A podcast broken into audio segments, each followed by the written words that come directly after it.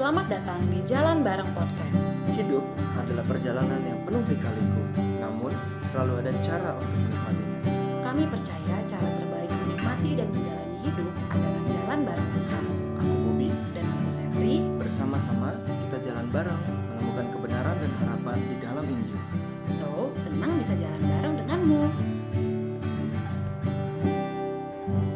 Halo teman-teman, ketemu lagi Jalan Bareng Podcast. Ya, Kita akan membahas kembali dengan satu topik yang cukup menarik dan sangat relate dengan kehidupan kita sehari-hari dan ada juga hubungannya dengan podcast kita yang sebelumnya. apa itu? Saat teduh.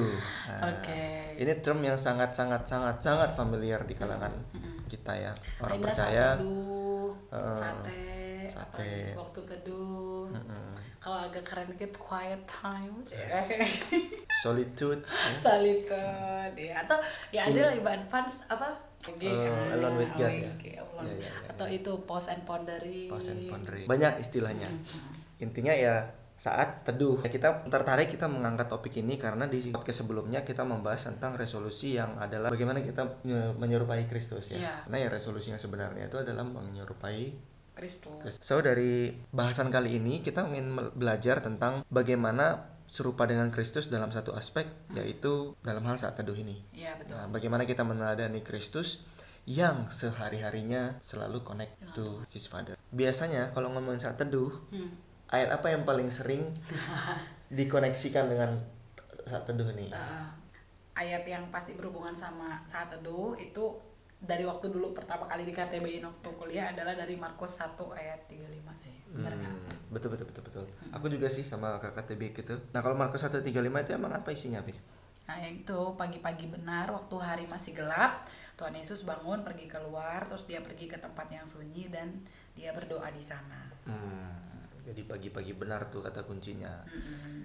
Sehingga kadang-kadang kita jadi mengkultuskan kata pagi-pagi benar itu ya. Pagi-pagi benar Yesus pergi menyendiri berdoa pada bapaknya gitu untuk memulai harinya. Biasa ditambahkan itu tuh untuk memulai harinya. Jadi kita harus pagi-pagi menyendiri, ambil waktu teduh, berdoa baca firman Tuhan dan ya baru hari itu. Hari itu gitu ya. Nah, kayak gitu.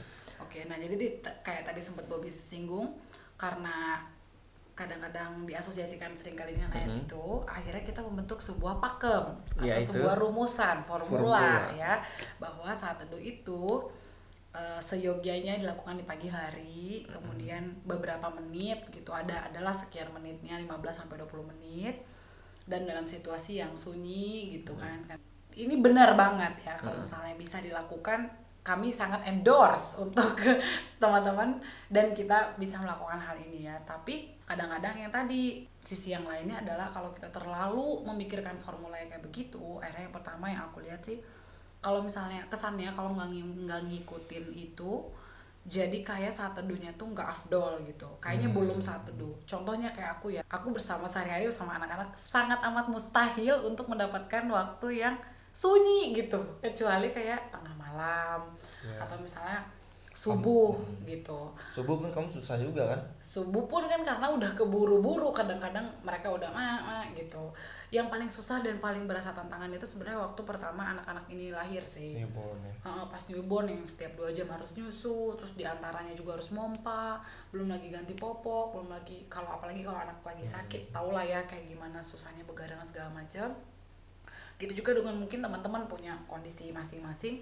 yang menyebabkan susah untuk terciptakan si situasi yang tadi di awal itu yang sangat ideal gitu. Itu akhirnya merasa kalau nggak kayak gitu tuh nggak afdol belum saat teduh gitu namanya. Atau di sisi lain karena kita menganggap eh, quiet time yang baik itu adalah yang yang berkualitas yang benar-benar itu adalah seperti itu sehingga jadi di, kita jadi excuse misalnya nih kayak aku eh, karena ada anak-anak misalnya masih kecil gitu berisik. Ah nanti aja lah saat teduhnya pas mereka udah tidur pas mereka udah padahal mereka bisa tidur jam 10 gitu. Nanti pas mereka tidur pasti udah sunyi udah enak aku udah tenang baru di situ aku bisa berdoa. Bener sih bisa gitu ya. Tapi di kebanyakan hari aku malah ikut tidur juga gitu. Akhirnya malah jadi nggak saat teduh sama sekali hari itu gitu. Iya iya iya. iya. ya ngerti kan maksudnya? Malah jadi excuse gitu. Karena eh, excuse-nya itu hanya untuk mewujudkan kondisi yang menurut kita kondusif harus Hmm. untuk bisa mencapai saat teduh yang seperti itu saat teduh idaman gitu atau yang ekstrimnya ya itu itu hanyalah sebuah aktivitas yang harus di checklist di hari itu Hmm. jadi kayak uh, bikin laporan pagi ke Tuhan aku udah berdoa aku udah baca Alkitab ya Tuhan please bless me this day gitu Oh. bless me today untuk hari ini aku serahkan pada Tuhan gitu Hmm. Em, satu sisi sih ya baik sih. Hmm. tapi kalau kita hanya meng ibaratnya apa ya mengeksklusifkan waktu 15-20 menit itu dan selebihnya 23 jam 45 menitnya kita wow 45 menit kamu hitung banget nih. Maksudnya 23 setelahnya kita hidupnya nggak karuan ah ya dan melupakan apa yang kita baca di pagi hari itu ya sama aja ya. ya sama aja gitu. Aduh, nah at- atau yang ketiga eh Yang sorry yang, berikutnya. yang yang berikutnya yang keempat saat teduh itu menjadi kita jadikan seperti jimat. Itu Hmm. jaminan hari ini harus baik gitu. Baik menurut versinya kita. Hmm. jadi kalau kadang ada eh, ada frase ya ada orang bilang wah hari gue berantakan nih. Ya sih soalnya belakangan ini saat teduhku lagi berantakan gitu. Mungkin ada rela- relasinya mungkin ada hubungannya. Tapi kalau kita seakan-akan menjimatkan anakku nggak saat teduh hariku berantakan itu premisnya salah itu kayaknya. Mungkin aja hari yang buruk itu karena Tuhan mau ngajarin kita sesuatu tidak hanya sebagai konsekuensi dari sisa Ah, kita yang buruk gitu. Mm-mm, betul. Dan juga sebaliknya gimana kalau misalnya kita udah saat teduh tapi hari itu misalnya anak-anak tetap tantrum gak mau makan anak-anak Iya. demam atau kamu misalnya tetap aja kerjaan banyak atau kayak dulu kita di rumah sakit udah saat teduh tapi pasien tetap aja meninggal ada gitu. Atau yang waktu aku jatuhin motor tuh udah saat teduh jatuh dari motor. Nah iya ya kan? Tabrak Nggak- orang. nah iya nggak selalu kok nggak selalu kayak gitu Iya. kan maksudnya korelasinya gitu. Nah balik lagi karena tadi kita kan kita kan niatan kita mau saat teduh tuh karena kita mau meneladani Kristus ya. Nah jadi kita ada baiknya kita kembali lagi ke Alkitab. Kita lihat lebih lebih luas lagi cakupannya di- eh, dari si Markus 1 ayat 35 tadi. Apa yang udah Kristus lakukan dalam hal eh, connected to God yang kami yang aku lihat sih Kristus tuh sebetulnya dia nggak terbatas di pagi hari aja sih terhubung Hmm. sama Allah Bapa gitu. Sepanjang hari tuh dia terhubung dengan Allah Bapa. Kalau misalnya kita dig down deep ke dalam kitab-kitab Injil sebenarnya banyak ayat-ayat yang mencerminkan betapa Kristus tuh kehidupannya seperti orang yang di Mazmur 1 yang selalu Iya. selalu terhubung berkomunikasi sama Allah nggak hanya di pagi salah satu orang yang mencintai Taurat Tuhan ya siang dan malam siang dan malam merenungkannya. yang merenung- Contohnya kalau kita lihat tadi Markus 1 ayat 35 jelas itu pagi hari. Atau ada juga momen di mana waktu dia berdoa semalam-malaman, ya kan di Lukas 6 ayat 12. Itu hari di mana dia sebelum memilih murid-muridnya yang 12 orang. Itu dia berdoa semalam-malaman. Kemudian ada lagi contoh sesaat setelah dia memberi makan 5000 orang. Itu kan waktunya kira-kira agak sore menuju malam kalau kan. di film Yesus sih dia sore sih Iya. kelihatannya Nah, karena kan di mana kami mau cari makan Ah, malam oh hari iya, malam-malam, itu kan iya, udah betul. dibilang sama Hmm, murid-muridnya kan murid-muridnya. dan kemudian ada juga hari di mana waktu transfigurasi Hmm. itu juga dia menyendiri ke Ke atas bukit. bukit dia berdoa membawa besertanya tiga orang murid ataupun di Getsemani Hmm. waktu hari-hari setelah eh, perjamuan malam terakhir Malam ya kan terakhir, iya, betul. Hmm, perjamuan malam terakhir dia berdoa itu bukan pagi-pagi hari kan bukan Iya. pagi-pagi benar jadi yang mau kita sampaikan adalah bahwa meneladani Kristus untuk selalu connect uh, to his father pada Allah Bapa itu bukanlah terbatas pada jam tertentu atau mengkultuskan aktivitas kita bisa melihat bahwa sepanjang hari ada contoh-contoh di dalam firman Tuhan Kristus melakukan yang tadi tuh uh, hal berrelasi dengan Allahnya uh, setiap hari. Abide Hmm. with God ya. Contohnya yang itu lucu ya. Uh, kalau kita tadi ambil yang Markus 1:35 dia pagi hari pagi-pagi benar dia berdoa itu mengkhususkan waktu untuk uh, saat teduh. Tapi waktu di Matius 8 itu kan kejadian ada badai. Hmm, angin ribut. Angin ribut Ya, kalau bisa kita mungkin lah pre- kita berpremis bahwa setiap pagi Kristus berdoa pagi-pagi benar. pas orang lain masih pas orang lain masih istirahat. Itu kejadian bukan pagi-pagi bukan mungkin sore atau mungkin malam angin badai itu ya. Nah, tapi yang dia lakukan adalah dia tidur, Tidur. malah. Tidur di tengah Iya. suasana yang hektik. Nah kalau kita lihat tadi misalnya udah berusaha teduh kok ada badai gitu. Kalau misalnya kita Nah. menganggap oh harinya harusnya harinya baik dong laut tenang pelayanannya bisa berjalan baik tapi bukan gitu ya. Kan tapi waktu ada kejadian itu pun Yesus bilang di mana imanmu? katanya sama murid-muridnya. Dia ingin mengajarkan sesuatu bahkan di tengah-tengah kondisi yang menurut uh, human perspective itu this is Buruk, this ya. is bad things gitu. Disaster bahkan. disaster ini badai ini gitu. Tapi waktu Kristus tidur menunjukkan bahwa dia kalem-kalem aja loh Yes, gitu. benar. Di lagunya Rain for Roots tuh menarik tuh dia bilang kayak eh, di kata-katanya kan the storm was big, the boat was small, but uh, guess who is not fear at all gitu yang nggak Hmm. takut sama sekali. Itu Kristus dia menunjukkan hatinya tuh benar-benar quiet ya meskipun Iya, riuh meskipun riuh di di circumstancesnya ah, tapi hatinya tetap quiet karena ya itu dia percaya dia terkoneksi terus kan sama Allah Bapa. Nah jadi aku pikir yang pertama kalau misalnya memang teman-teman dan kita gitu ya lagi waktu eh, mampu dan bisa sediakan waktu khusus setiap pagi waktu yang sama 15-20 menit untuk baca firman Tuhan merenungkan bikin spiritual jour- eh, apa journal gak apa-apa banget Iya. itu bagus dan dilanjutkan menurut aku itu adalah suatu disiplin rohani yang sangat amat baik gitu betul dan disiplin rohani disiplin Ya. rohani yang sangat baik yang suatu saat nanti tuh Tuhan akan eh, tumbuhkan buahnya dari situ gitu Iya. ya kan tetapi nah, kalau apabila- lagi sibuk dan Iya. memang nggak bisa melakukan Misalnya, aktivitas mm-mm. jam 5 pagi kita duduk tenang baca firman Tuhan dan berdoa contohnya kayak teman-teman yang lagi residen spesialis ada yang lagi jaga malam Hmm, ada yang kerjanya lembur mungkin hmm. malam-malam sampai subuh dan kemudian mungkin ibu-ibu yang punya Nah, newborn ya. Hmm. atau anak kecil yang sulit sekali punya waktu untuk bisa quiet ya di pagi hari capek banget gitu merah ya asi gitu. Iya kayak kamu Iya, dulu kan benar-benar. dan itu membuat kondisi yang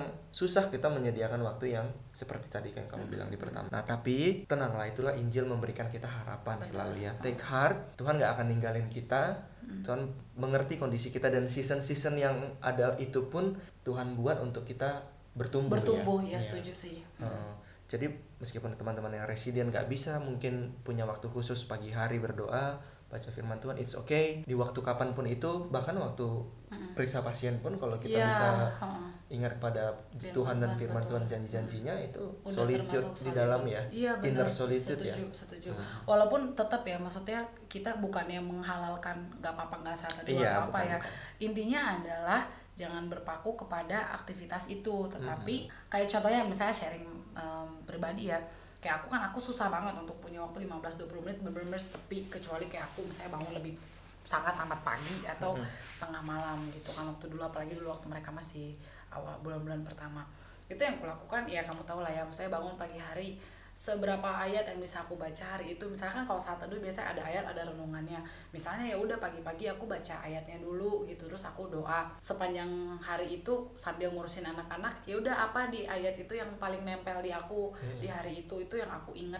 Nanti siang ketika misalnya mereka tidur siang atau misalnya mereka bisa main sendiri main Lego sendiri misalnya ya udah aku baca renungannya apa yang dikatakan renungannya. Kalau syukur-syukur sempat nyatet satu dua kalimat ya kalau enggak juga nggak apa-apa gitu habis itu doa lagi Iya. habis itu malam-malam doa malam kalau bisa bareng sama anak-anak puji Tuhan itu kan. Saya doa bareng sama anak-anak sebelum mereka tidur. Jadi aku menghayati banget sih. Kalau ibarat kayak obat kan ada yang bolus ada yang pakai infus pump ya kalau dulu. Hmm. kalau infus pump kalau pakai bolus kan kayak seret langsung lima menit. Eh, atau misalnya beberapa detik obatnya masuk. Tapi kalau pakai infus pump kan dia ada setiap dalam waktu tertentu selalu masuk obatnya. Nah aku melihat tuh waktu aku di kehidupanku sebagai ibu di awal-awal eh, melihat waktu abide dengan Tuhan tuh kayak infus pump itu gitu Hmm. jadi kayak terus menerus aku menginfus diriku dengan firman Tuhan dalam pikiran dan dengan berbagai resource yang ada di sekitarku supaya aku tetap feel connected dengan Tuhan gitu Iya, iya, iya. itu sih dan mungkin itu bisa dijadikan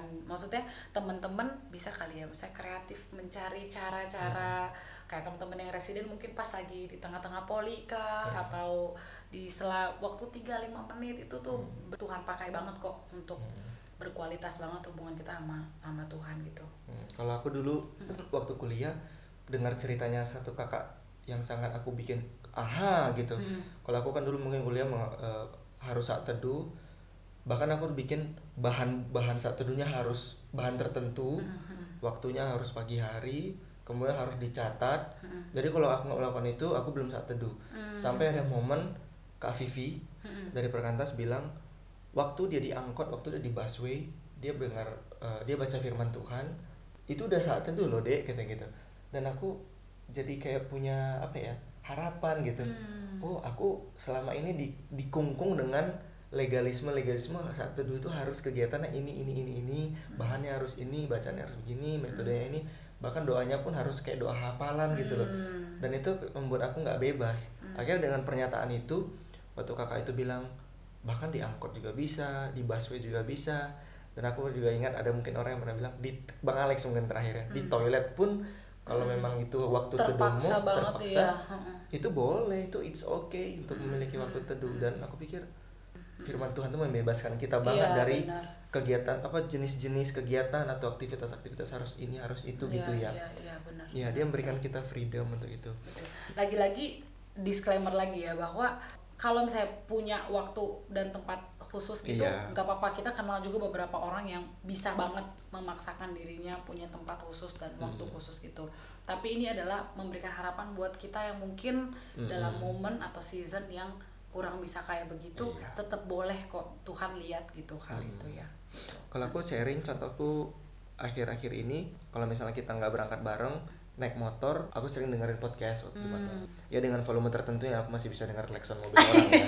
iya dong eh, pakai headset, kemudian eh, dengerin podcastnya Tim Keller atau podcastnya eh, John Raffi, Piper, ya. atau Raffi Zakarias, dan itu menolongku untuk eh, mendengar cerita tentang Tuhan, mendengar ayat-ayat Firman Tuhan diberitakan melalui podcast-podcast mereka. Dan aku mungkin itu bisa jadi salah satu metode juga Betulnya, ya. Iya, oh, aku juga merasa tertolong banget dengan podcast dan salah satu alasan kenapa kita buat podcast ini pun karena Iya. Kita lihat betapa kita udah tertolongnya dengan podcast ya. Memang podcast nggak bisa menggantikan, maksudnya dengar podcast Kristen atau pod- bahkan podcast khotbah itu nggak bisa menggantikan waktu solitude kita ya. Iya. Karena kan solitude kita adalah kita dengan Tuhan Iya. ya. Cuman kami tuh melihat bahwa Christian resources yang kayak gitu bisa membuat environment atau atmosfer Iya. yang kita tetap terkonek gitu Iya. sama sama Tuhan Every yang- minute ya. Iya benar yang kita dengar tuh eh, kata-kata dari firman Tuhan atau misalnya mungkin bisa ada beberapa temen yang sering dengar audio Bible, Iya. dengar lagu-lagu katekismus seperti yang kita biasa lakukan ya lagu-lagu yang mengisi jiwa, lagu-lagu yang Iya. eh, syarat akan Tuhan itu juga bisa salah satu yang membuat hati kita terpaut terus Iya. sampai nanti kita mungkin bisa punya waktu sekitar 5-10 menit untuk Iya. berdoa dan meditate satu dua ayat firman Tuhan Hmm. gitu. At least Christian resources kayak gitu bisa membuat hati dan pikiran kita tertuju kepada Ya, dengan kata lain, sebenarnya kita lagi mengelaborate sebenarnya definisi dari saat teduh itu ya. Iya, iya, iya. Reinventing saat teduh. Jadi saat teduh itu bukan hanya tadi sekitar aktivitas, namun bila aktivitas pun itu memungkinkan setiap hari, itu namanya disiplin rohani, membuat kita bisa tetap membuat suatu waktu khusus untuk bisa kita dengar firman Tuhan. Ya, dengan kayak kamu bilang tadi, Iya. Nah, jikalau kita terbiasa dengar uh, podcast, lagu rohani, baca buku rohani, dengar buku Audio rohani Bible. ya, atau audio uh, Bible, itu membuat environment kita itu menjadi penuh dengan kerajaan Allah kali ya. Iya, betul, Ah, betul. Kita menyeng masa intentionally, Intentionally ya, kita mem- kita living in in this world, but our heart and mind itu Ke- towards the kingdom of God gitu. Hmm, dan aku pikir tuh indah banget ya. Ya next yang bisa kita um, mungkin endorse yaitu Bible memorizing. Kita juga lagi sedang berusaha untuk Bible memorizing. Kebetulan anak-anak ada Ayat hafalan per setiap minggu. Uh. itu, itu bisa jadi salah satu Iya. cara kita, buat kita juga iya, ya. benar-benar, benar. Uh, karena ke- kenapa sih Bible memorizing penting tuh karena Hmm. waktu kita berdoa itu kan kita yang ngomong ke Tuhan. Namun Hmm. waktu kita membaca firman Tuhan itu Tuhan yang berbicara kepada kita. Hmm. Dan waktu kita tidak memegang firman Tuhan dalam hal ini Alkitab uh, secara langsung kita baca, kita kan mungkin kesulitan ya Hmm. mendengarkan suara Tuhan. Tapi waktu kita hafal ayat-ayat, memorizing Bible verse itu Hmm. membuat kita selalu teringat suara-suara Tuhan. Yang terakhir, jangan anggap saat teduh ini jadi jimat supaya kita diberkati, supaya kita harinya baik dan lain sebagainya lah. Tapi lakukanlah ini sebagai out of love kita kepada Kristus, kepada Allah Bapa, kepada Roh Kudus. Sama seperti analogi suami istri, kalau kita nggak WA-an itu kayaknya kurang gitu uh, ya. kurang gitu. Jadi intinya yang mau kita sampaikan adalah satu dunia adalah sebenarnya wujud relasi kita kepada Tuhan, relasi kita kepada Pencipta kita dan Juru Selamat kita. Jadi waktu kita mengasihi Tuhan, kita pasti selalu pengen komunikasi dengan Tuhan. Iya. Sama seperti seperti aku mengasihimu, aku pengen selalu komunikasi dengan kamu. Aku pengen kamu tuh tahu selalu di di mana aku berada. Aku udah sampai ya. Aku makan sama temanku di sini ya gitu.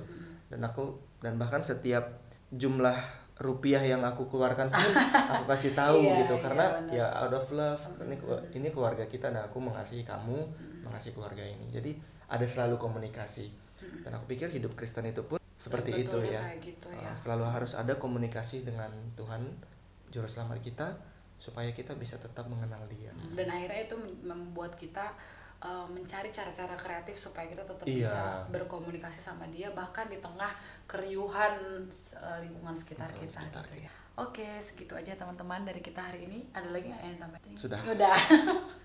Selamat serupa dengan Kristus melalui saat teduh. Iya, oke. Sampai berjumpa lagi di episode berikutnya ya. Bye bye.